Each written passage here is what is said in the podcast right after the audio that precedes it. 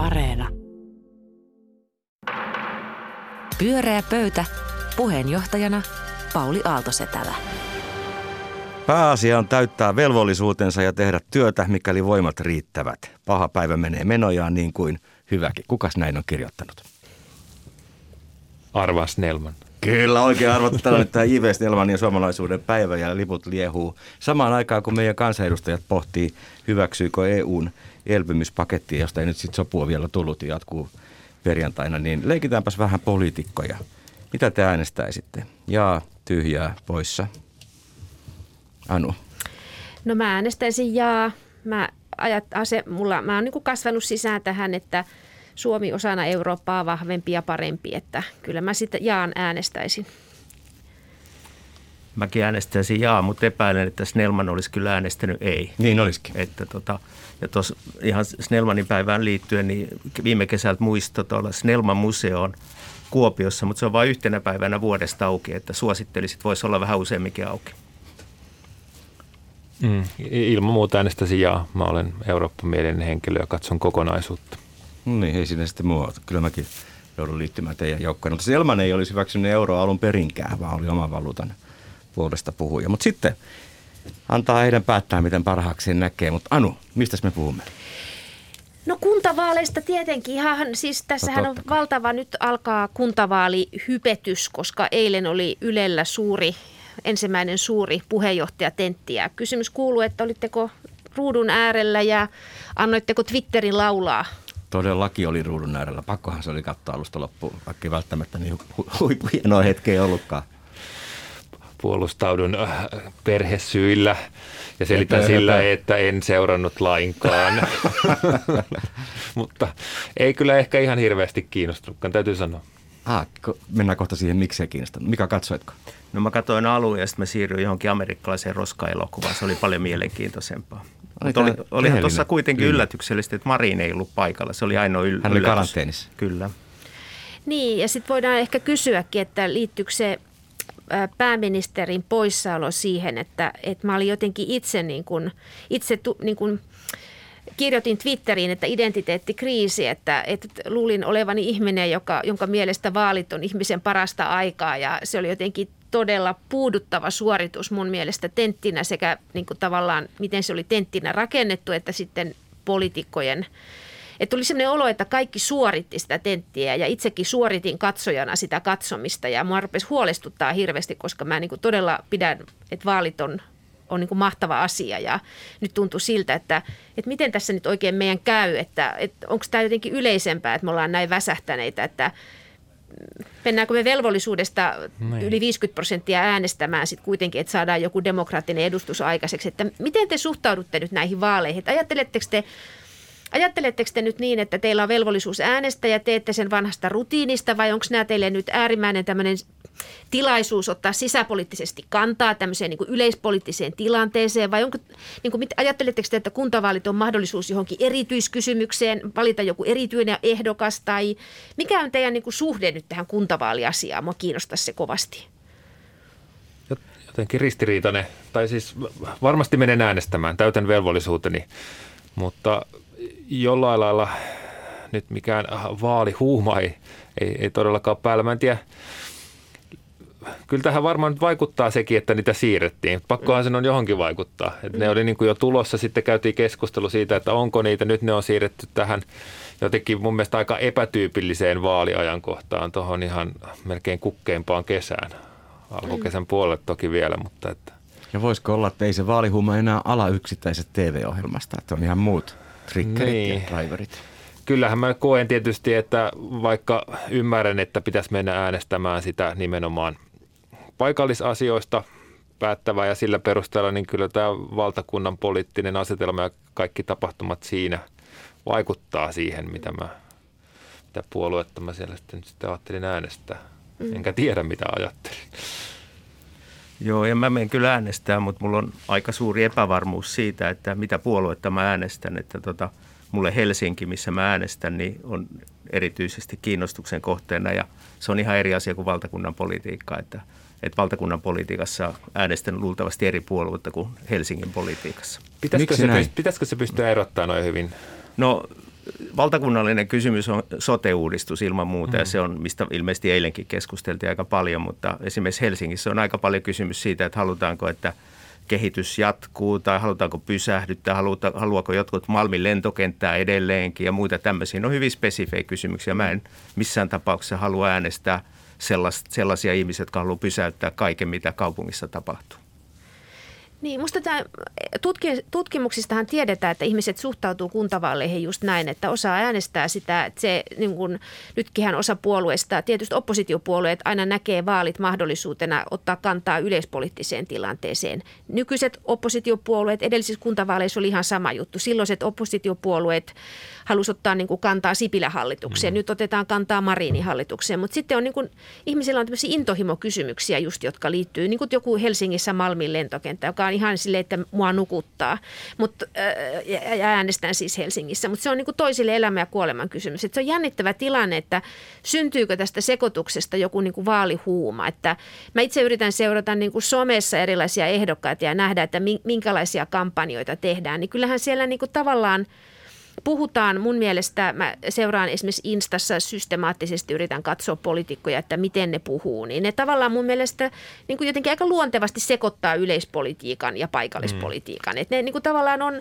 ehdokkaita, joilla on arvo, niin kuin tärkeitä teemoja ja niitä ne pitää esillä ja sitten se niin kuin perustuu se että tässä nyt tämmöistä on tarjolla näitä näkemyksiä. Että et, et, et ei ne ole niin spesifejä ne kysymykset. Se Ylen podcast-sarja, mutta äsken arvosteltiin vähän mm. tätä vaaliohjelmaa, niin se sen sijaan on musta erinomainen idea. Ja siellä kuuluu nimenomaan tuomitaan nukuvat. Mm. On tosi hauska mennä kuuntelemaan jotakin kuhmoa Joo. ja pohtia hetki, mikä niin. siellä, mikä siellä on tärkeää. Mutta kuin karhut. Mutta miksi, miksi oikeasti Yle lähettää sellaista ohjelmaa, jossa on niin valtakunnan poliitikkoja? Mik, mik, mikä siinä on yleensä järkeä? Miksi tuommoista eilistä ohjelmaa edes tehdään? Niin, Mä en siis tav- tavallaan toi toi ohjelma voisi olla samalla lailla eduskuntavaalien alla. Että, niin, että, niin, että, mikä, mikä tuossa nyt oli? Miksi? Musta on ihan kummallinen. puheenjohtaja Tentti Anu puolustaa nyt vähän Yleisarjaa. No, onhan se mielenkiintoinen kyllä, aihe. Kyllä se varmaan, kyllä mä ymmärrän, että se on. Mutta... Kahden minuutin debatit ne epäonnistu täysin, mutta kuitenkin debatteja oli tarjolla. Se oli kyllä masentavaa. Se oli masentavaa. Kumpikin Ohi, ohjeiden sisälukutaito ei ollut poliitikoilla ihan kovassa kurssissa. Joo, ei kukaan ymmärtänyt ohjetta. Mutta, mutta Mika ja Juha jättäisi nämä kokonaan väliin kuntavaaleissa? Mä, mä haluaisin kyllä ihan niin kuin spesifiä Helsinki, Espoo, pääkaupunkiseutu spesifiä niin. keskustelua. Olisi mielenkiintoista. Mutta varma... niitähän on niin vaikka kuinka ja. paljon, koska nythän siis on mahdollista, siis verkkohan tulee olemaan täynnä erilaisia aluespesifejä tenttejä. Että sikäli mä luulen, että tämä nykyinen mediamaisemahan palvelee nimenomaan sitä, että saadaan just sellaisia debatteja, kun halutaan. Mutta että kyllä mä ajattelen, että se haasto sitten kuitenkin se semmoinen vaaran tuntu, että missä ne niin kuin panokset on suurimmillaan, niin onhan ne silloin siinä niin kuin puheenjohtajatentissä tilanteessa, jossa pääministeri on se, joka laitetaan koviten, niin kuin jota ahdistellaan koviten. Ja mä ajattelen, että se eilinen vai, vai, vaisuus johtuu osaltaan Voi siitä, että olla. Marin oli karanteenissa. Että jos häntä olisi päästy hyökkäämään, niin siinä olisi ollut niin kuin paljon semmoista niin kuin dynamiikkaa. Nyt se oli semmoista, että kaikki oli ihan vähän, että melkein kelloa katsottiin, että koska täältä pääsee. No kyllähän sieltä ei varmasti niin kuin tähti puuttu kehästä, että se, se vaikuttaa aina showhun. Mutta se olisi voinut olla etänä, se Teamsin tai Zoomin kautta oikein hyvin Ylellä on periaate, että ei saa olla etänä. No se on tyhmä periaate periaate, jos päähenkilö puuttuu. Niin. Se olisi itse asiassa tehnyt siitä niin. noin niin kuin tämmöisenä asetelmanakin mielenkiintoisen, Eikö? jossa olisi niin. ollut yksi. Mutta se mikä oli minusta kiinnostavaa etänä. oli se, että siis mustahan Yle tekee ihan fantastista työtä koko tämä niin kuin valtakunnallisuus ja kaikki just nämä podcastit ja muut, että siihen, siihen satsataan suuresti.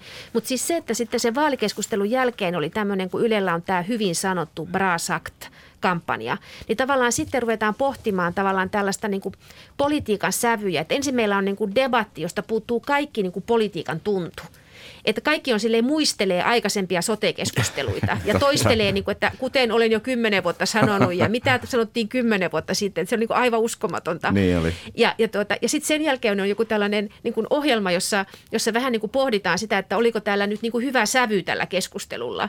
Niin tulee sellainen olo, että haluaa, että maailma niin kuin poliittisia kysymyksiä on vaikka kuinka paljon, niin. että antakaa palaa. Joo, kyllä se niin kuin aika itseanalyysiksi menee. Itse siteeraaminen on kaikkein paras. Niin. Teki poliitikolle tärkeää. Mutta niin. aiotteko te sitten katsoa näitä, niin tämmöisiä, seurata tämmöisiä alueellisia, niin kuin Helsinki-spesifejä debatteja tai, tai mitä ikinä sitten, missä ikinä olettekin kirjoilla? Mä, mä luen siis lehdistä ja muuta ja kyllä mä tiedän aika lailla niin kuin aluekeskusteluita, mutta en mä, en mä kyllä enää tuommoista ohjelmaa katsoa. Että mä siirryn aina amerikkalaiseen jonkin sarjafilmiin. Onko debatti niin kuin teidän mielestä kuollut genre? Onko se siitä kiinni, että, tai, että se jotenkin ei toimi? Ei, ei ole. Ei. Pyörää pöytä. Ja sitten Juha, mikä meidän seuraava aihe? Kiitos. No vähän se kytkee, että mä oon joskus miettinyt, että olisiko tuo kehysriihi ja päätökset siellä ollut erilaisia, jos kunnallisvaalit olisi pidetty silloin, kun ne piti pitää. Varmaankin olisi. Olisi, olisi. Sehän nyt on sitten ohi se dramaattinen show ja historia ja nyt rauha laskeutunut maahan. Meillä on toimintakykyinen hallitus, eläköön. Mm-hmm. Mutta kuitenkin en voi olla miettimättä, millaisilla päätöksillä sieltä tultiin ulos. Mä tässä kirjailijana ja valtion taideneuvoston puheenjohtajan roolissa olen hyvin kyllä kieltämättä katkera ja, ja niin kuin epäuskonenkin siitä, että taiteelta ja kulttuurilta ensi vuonna leikataan 17 miljoonaa, sitä seuraavana 23 miljoonaa. Tätä selitetään tietysti veikkausvoittovarojen vähenemisellä, joka on ollut tiedossa ja joka on tietysti täysin totta. Taidetta ja kulttuuria on rahoitettu niistä ja ne on pudonneet rajusti ensin vastuullis- vastuullisuustoimien takia ja sitten lisäksi nyt vielä koronapandemian takia. Ja toki niitä kompensoitiinkin sitten isosti ja hallitushan mielellään pukee sen niin, että rahapelituottojen menetys kompensoitiin edunsaajille merkittävästi. Mikään ei kuitenkaan poista sitä tosiasiaa, että leikkauksia ne on ja ne kohdistu nyt nimenomaan alalle, jota pandemia on kurittanut lentoliikennettä lukuun ottamatta ihan faktisesti kaikkein eniten.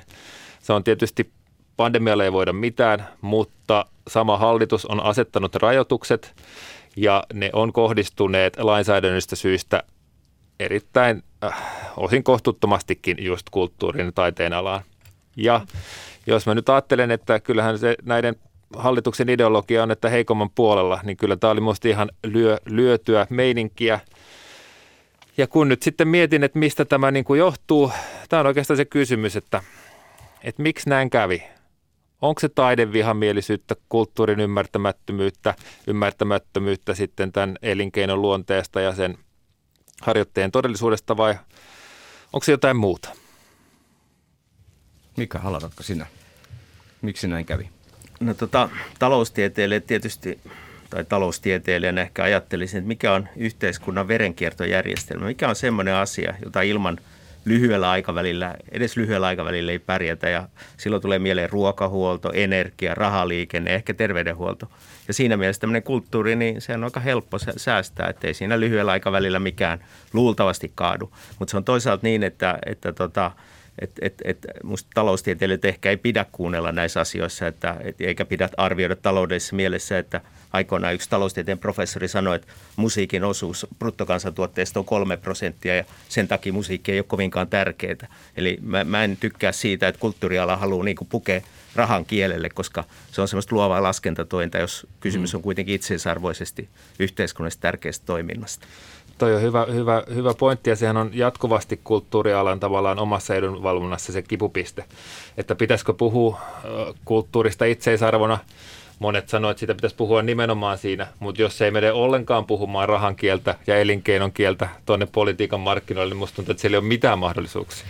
Niin, mäkin ajattelen, että kyllä siis se on jännittävää, että kun Mika aloitti että taloustieteilijänä ja sä päädyt puhumaan ikään kuin itseisarvosta ja välineellisyydestä, niin mä niin kuin tavallaan sitten taas taiteen tutkijana koulutuksella ja mediatutkijana ja tämmöisenä niin kuin humanisti koulutettavana, niin mä puhuisin samoista asioista sillä tavalla, että että on niin selkeää, että taiteella on niin kuin itseisarvo ainoastaan juhlapuheissa. Että sillä ei ole niin kuin itse, se me on nähty jo pitkään, että, että, että, taiteen kentällä ikään kuin rahoituksen hakeminen on muuttunut sellaiseksi projektoinniksi, jossa pitää koko ajan niin kuin sanoa, että mikä se hyöty on, mikä on se mitattava hyöty. Ja siis tämä luovan teollisuuden kieli – niin sehän on tullut jo pitkään niin kuin semmoinen niin kuin kulttuuripolitiikkaan, ei itseisarvo, ei ihmisten kehittyminen tai kulttuurin rikastaminen tai tämmöiset asiat, ne on juhlapuhetta.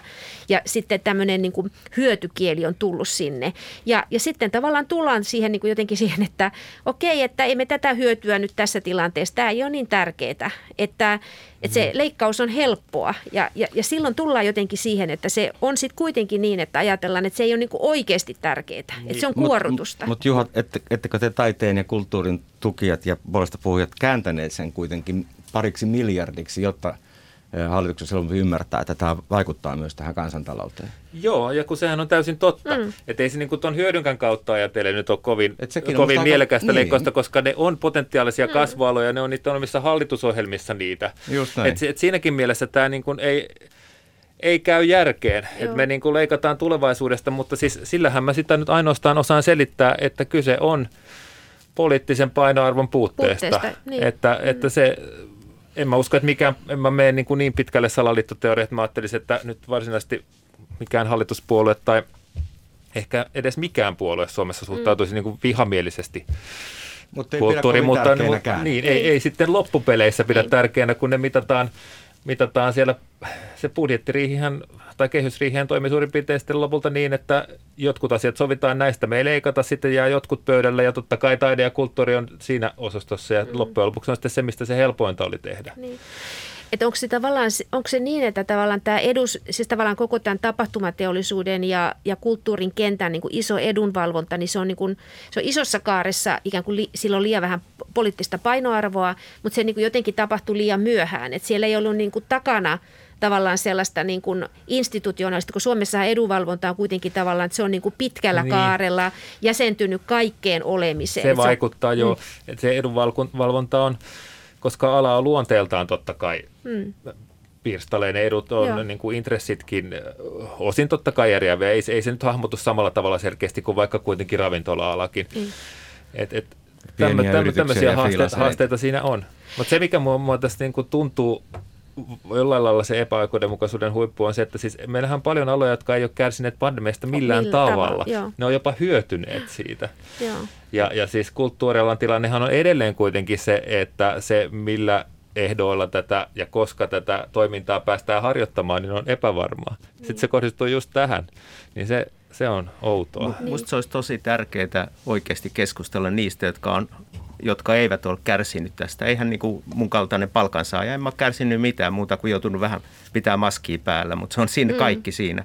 Niin mitä varten sitten niin kuin ehdotetaan esimerkiksi veronalennuksia palkansaajille tämmöisessä tilanteessa? Eikö nimenomaan verokorotukset mm. ja sen kanavoiminen sinne, missä on ongelmia? Juuri näin. Minusta on todella omituista. Juuri näin. Ja julkinen sektorihan ei mitään leikkauksissa ollut, että, että, että se varmaan vaikuttaa tuohon, niin. mutta ehkä semmoinen kohdennettu veronkorotus kuulostaa aika erikoiselta ratkaisulta siltä. No Mut, niille, jotka on palkansaajia, niin ei mun mielestä siinä ole mitään. Kyllä, me, kyllä, me, kyllä meidän pitäisi niin kuin mun mielestä pystyä katsomaan tätä tilannetta nyt silleen, että ketkä on kärsineet ja tukee, tukee niitä. Kyllä. Eihän se ole siis, se on oikeudenmukaisuuskysymys, mutta se on myös tulevaisuuskysymys, koska niitähän pitäisi pystyä tukemaan sen takia, että se toiminta jatkuu. Totta ja sitten puhuit tuosta niin verenkierrosta alussa, että sä varmaan nyt suoraan ruokakauppaa tarkoittanut, mutta että nehän on tavallaan semmoisia perustoimia. No, koko se logistinen järjestelmä. Mutta se, mut sehän on, just, nehän on aloja, jotka ei ole kärsinyt millään tavalla. Totta kai me mennään ennätystuloksia Ennätystuloksia.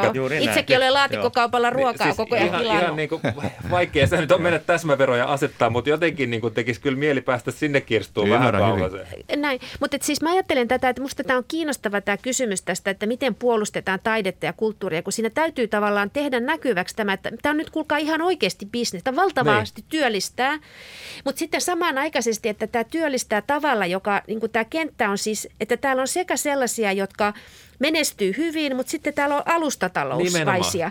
Eli tavallaan tämä joku, että jollakin tavalla pitäisi puhua niin kuin taiteen ja kirjailijuuden merkityksestä tai taiteilijuuden ja, ja, ja siis tavallaan niin kuin eri taiteilija-ammattia ja ryhmien merkityksestä, mutta sitten myös siitä ahdingosta, Kyllä. että minkä, mikä on se sosiaalinen tilanne ja näillä ihmisillä kai, taiteilijan työ sitten työllistää paljon muutakin kuin taiteilijoita. Kyllä. Joskus just nämä tota, roudarit, tekniikkaa, Kyllä. vaikka sitten kirjailijakin työllistää kirja-alalla Mm, paljon niin. ihmisiä. Että Mutta olisiko valtio voinut vähän velkaantua enemmän ja luopua kokonaan näistä? Tämähän on aika omituinen tilanne. Suomen valtio on euro, euroalueen vähiten velkaantuneita tota, maita, niin, niin No, miksei, mitä se muutama miljo- miljoona siinä? Se on omituinen se kun periaate. tämä. Mutta Mutta siis tämähän on kiinnostavaa, kun Snellmanilla aloitettiin, jos ajattelee, niin kuin, että suomalainen, eh, su, su, suomalaisuuden kertomus on rakennettu kulttuurille, mutta nykyään se rakennetaan velalle. Mm. Se, että Suomi maksoi velkansa ja Kyllä. Suomi ei velkaannu, että velka on niin. uusi identiteettimme, mutta kulttuuria ei niin kuin kaivata tähän no, no viime aikoina tähän. se velanotto ei ole kyllä huolettanut No hallitusta. mutta kyllä se, niin, mutta, no, mutta että tämä velkakeskustelu on tämmöistä, että se on identiteettiasia enemmän kuin jotain muuta. Pyörää pöytä. Pyöreä pöytä ja suora lähetys ja Mika Pantsarin aihe. Mikäs on valintasi tänään? Viime vuosina on aika paljon puhuttu sijoittamista ja pörssisijoittamista ja oltu huolestunut siitä, että ihmisten raha makaa laiskana pankeissa, mitä se ei tietenkään oikeasti tee, mutta se on se tarina. Ja nyt oli Helsingin Sanomissa oli tämmöisen kunkarisijoittaja Seppo Saarion haastattelu, kahden sivun iso haastattelu, jossa hän otsikko, otsikko on, että eriarvoisuutta syntyy huonosta sijoittamisesta ja hän toteaa, että suomalaiset ovat saaneet kärsiä eläkevarojen huonoista sijoittamismääräyksistä ja hän kritisoi työeläkelaitoksia, hän kritisoi sitä, että ihmiset käyttää pankkien tallettaa ja musta on niin kuin, sille tuntuu, että tässä on semmoinen niin normatiivinen tavallaan niin kuin periaate tullut meidän yhteiskuntaan, että kaikkien pitäisi olla jotakin pörssisijoittajia ja muita. Ja mulle tietysti itse, mä olin 13-vuotias, kun mä sain koulusta vapaata päivän, että mä menin tutustumaan Helsingin pörssiin, Vaari vei tutustua mm. ja olen itse konkarisijoittaja siinä mielessä, kuinka kauan niitä on kymmeniä vuosia on sijoittanut. Ei mitään suurempia omaisuuksia ole koskaan syntynyt, eli mä kyllä puolustan pörssisijoittamista ja myös sitä, että että vaikkapa nai- nai- naisten ryhmät, pörssisijoittamisryhmät, mitä nykyään on, niin se on ihan ok. Mutta onhan tämä niinku jotenkin aika pöyristyttävä, että tässä tulee sellainen malli, että kaikkien pitäisi niinku varautua tulevaisuuteen sijoittamalla pörssiin. Et mä ainakin itse luotan työeläkelaitoksiin. Niiden tuotto on ehkä pienempi kuin pörssituotto, mutta kuitenkin ne takaa meille aika hyvä, hyvän niinku eläketurvan, vaikka päinvastaista väitetään. Niin mun kysymys on oikeastaan se, että pitääkö nyt kansaa oikeasti opettaa sijoittamaan? Et musta se tuntuu jotenkin vähän hassulta talouskasvatuksen periaatteelta, että pörssisijoittaminen on tulevaisuus. No niin, hyvä, hyvä tuohtumus. Siihen on helppo tarttua. Juha. Niin, voiko kansa opettaa pörssisijoittamaan? Minusta tuntuu, että se on, se on vähän myös semmoinen, kyse on palasesta, joka on päässä tai ei. Sulla Mika se selvästi on, toi on musta ihanaa, kun sä tavallaan kyseenalaistat tämän, mutta kuitenkin itse, itse niin kuin nautit siitä ja olet luontaisesti harrastanut sijoittamista. Itse muistan sen, että olen juuri tämä samaa kyseistä herraa Seppo Saariota parikymmentä vuotta sitten nuorena toimittajana haastatellut ja hän selitti mulle silloin hyvin vakuuttavasti sen just korkoa korolle periaatteen ja että kuinka paljon tästä tämä nyt lähtisi kasvamaan.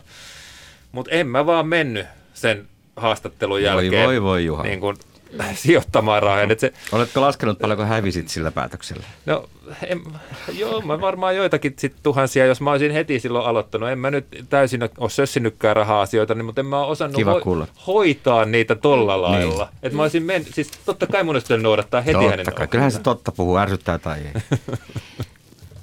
Niin. Annu, miten sä suhtaudut tähän?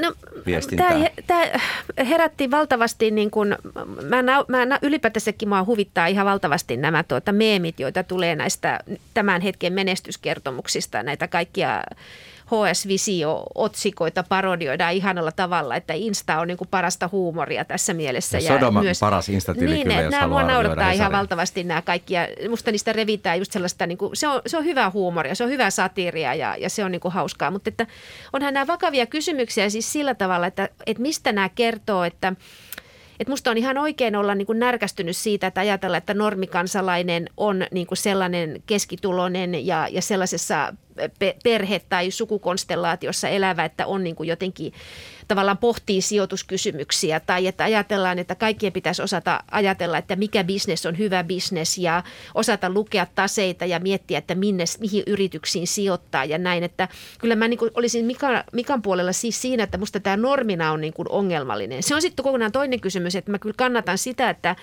että ihmisille yritetään antaa niin kuin tai että jonkin tyyppisessä taloustietokasvatuksessa annetaan taloudellista lukutaitoa ja ymmärrystä siihen, että miksi pikavipit on ongelmallisia ja miten korkoilmiönä toimii ja miten markkinat toimii ja mi- miten niin kuin, että, että se, se talous, ta, niin kuin viisaus, taloudellinen viisaus ei ole sitä, että nyt kun jotenkin ho, niin kuin, tota, tuutataan niin kuin tämmöistä niin kuin, äh, tulos, tu, tuloshuippuja ja muita, niin että silloin lähdetään laittamaan kaikki liikenevä sinne ja jotenkin niin kuin lähdetään hypeen mukaan. Mutta sitähän, hypehän Seppo Saario ei ehdottanut, vaan hän muistutti, että 105 miljardia ihmisillä on tileillä niin, ja tuota ja, mitään. Ja, ja tavallaan jos nyt on Seppo Saario on, Seppo Saariota puolustan tai ymmärrän, niin eikö se ollut helppo tavallaan sen ohjeensa, että oikeastaan hän mitään ei tarvitse seurata, vaan niin, pitäisi vaan si- si- sijoittaa, sijoittaa indeksirahastoon johonkin, Joo, jossa on halvat kustannukset. Joka, sinänsä se on helppo.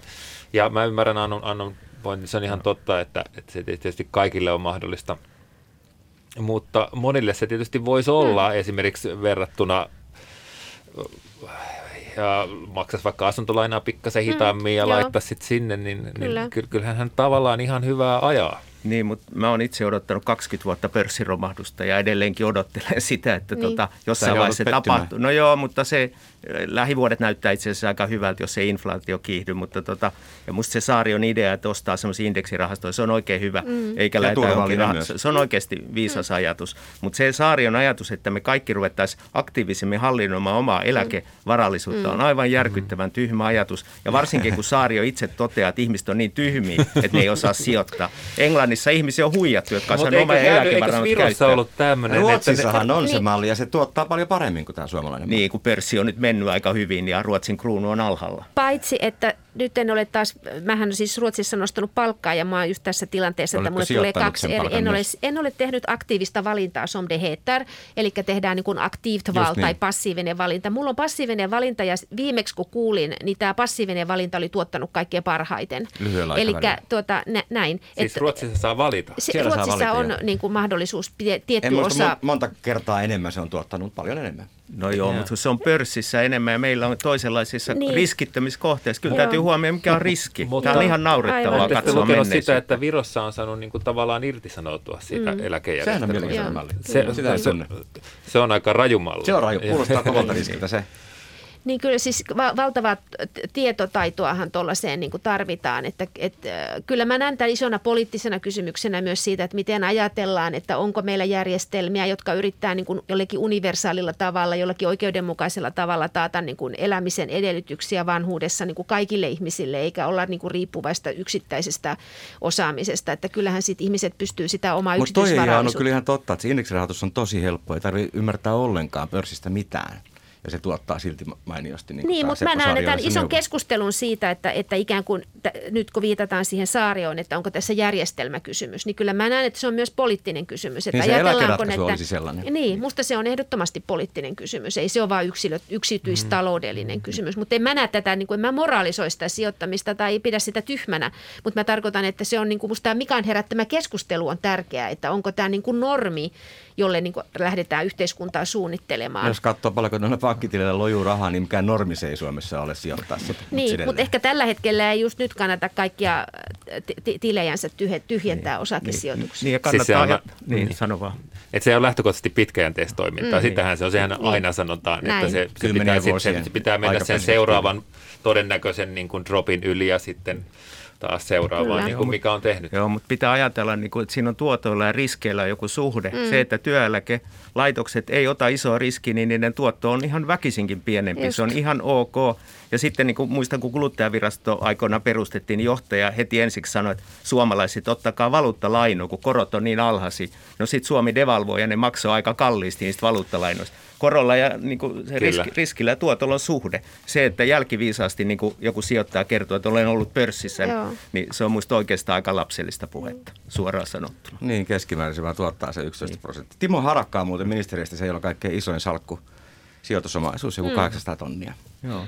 Pitäisikö me ottaa hänestä mallia vai, vai jostain muusta?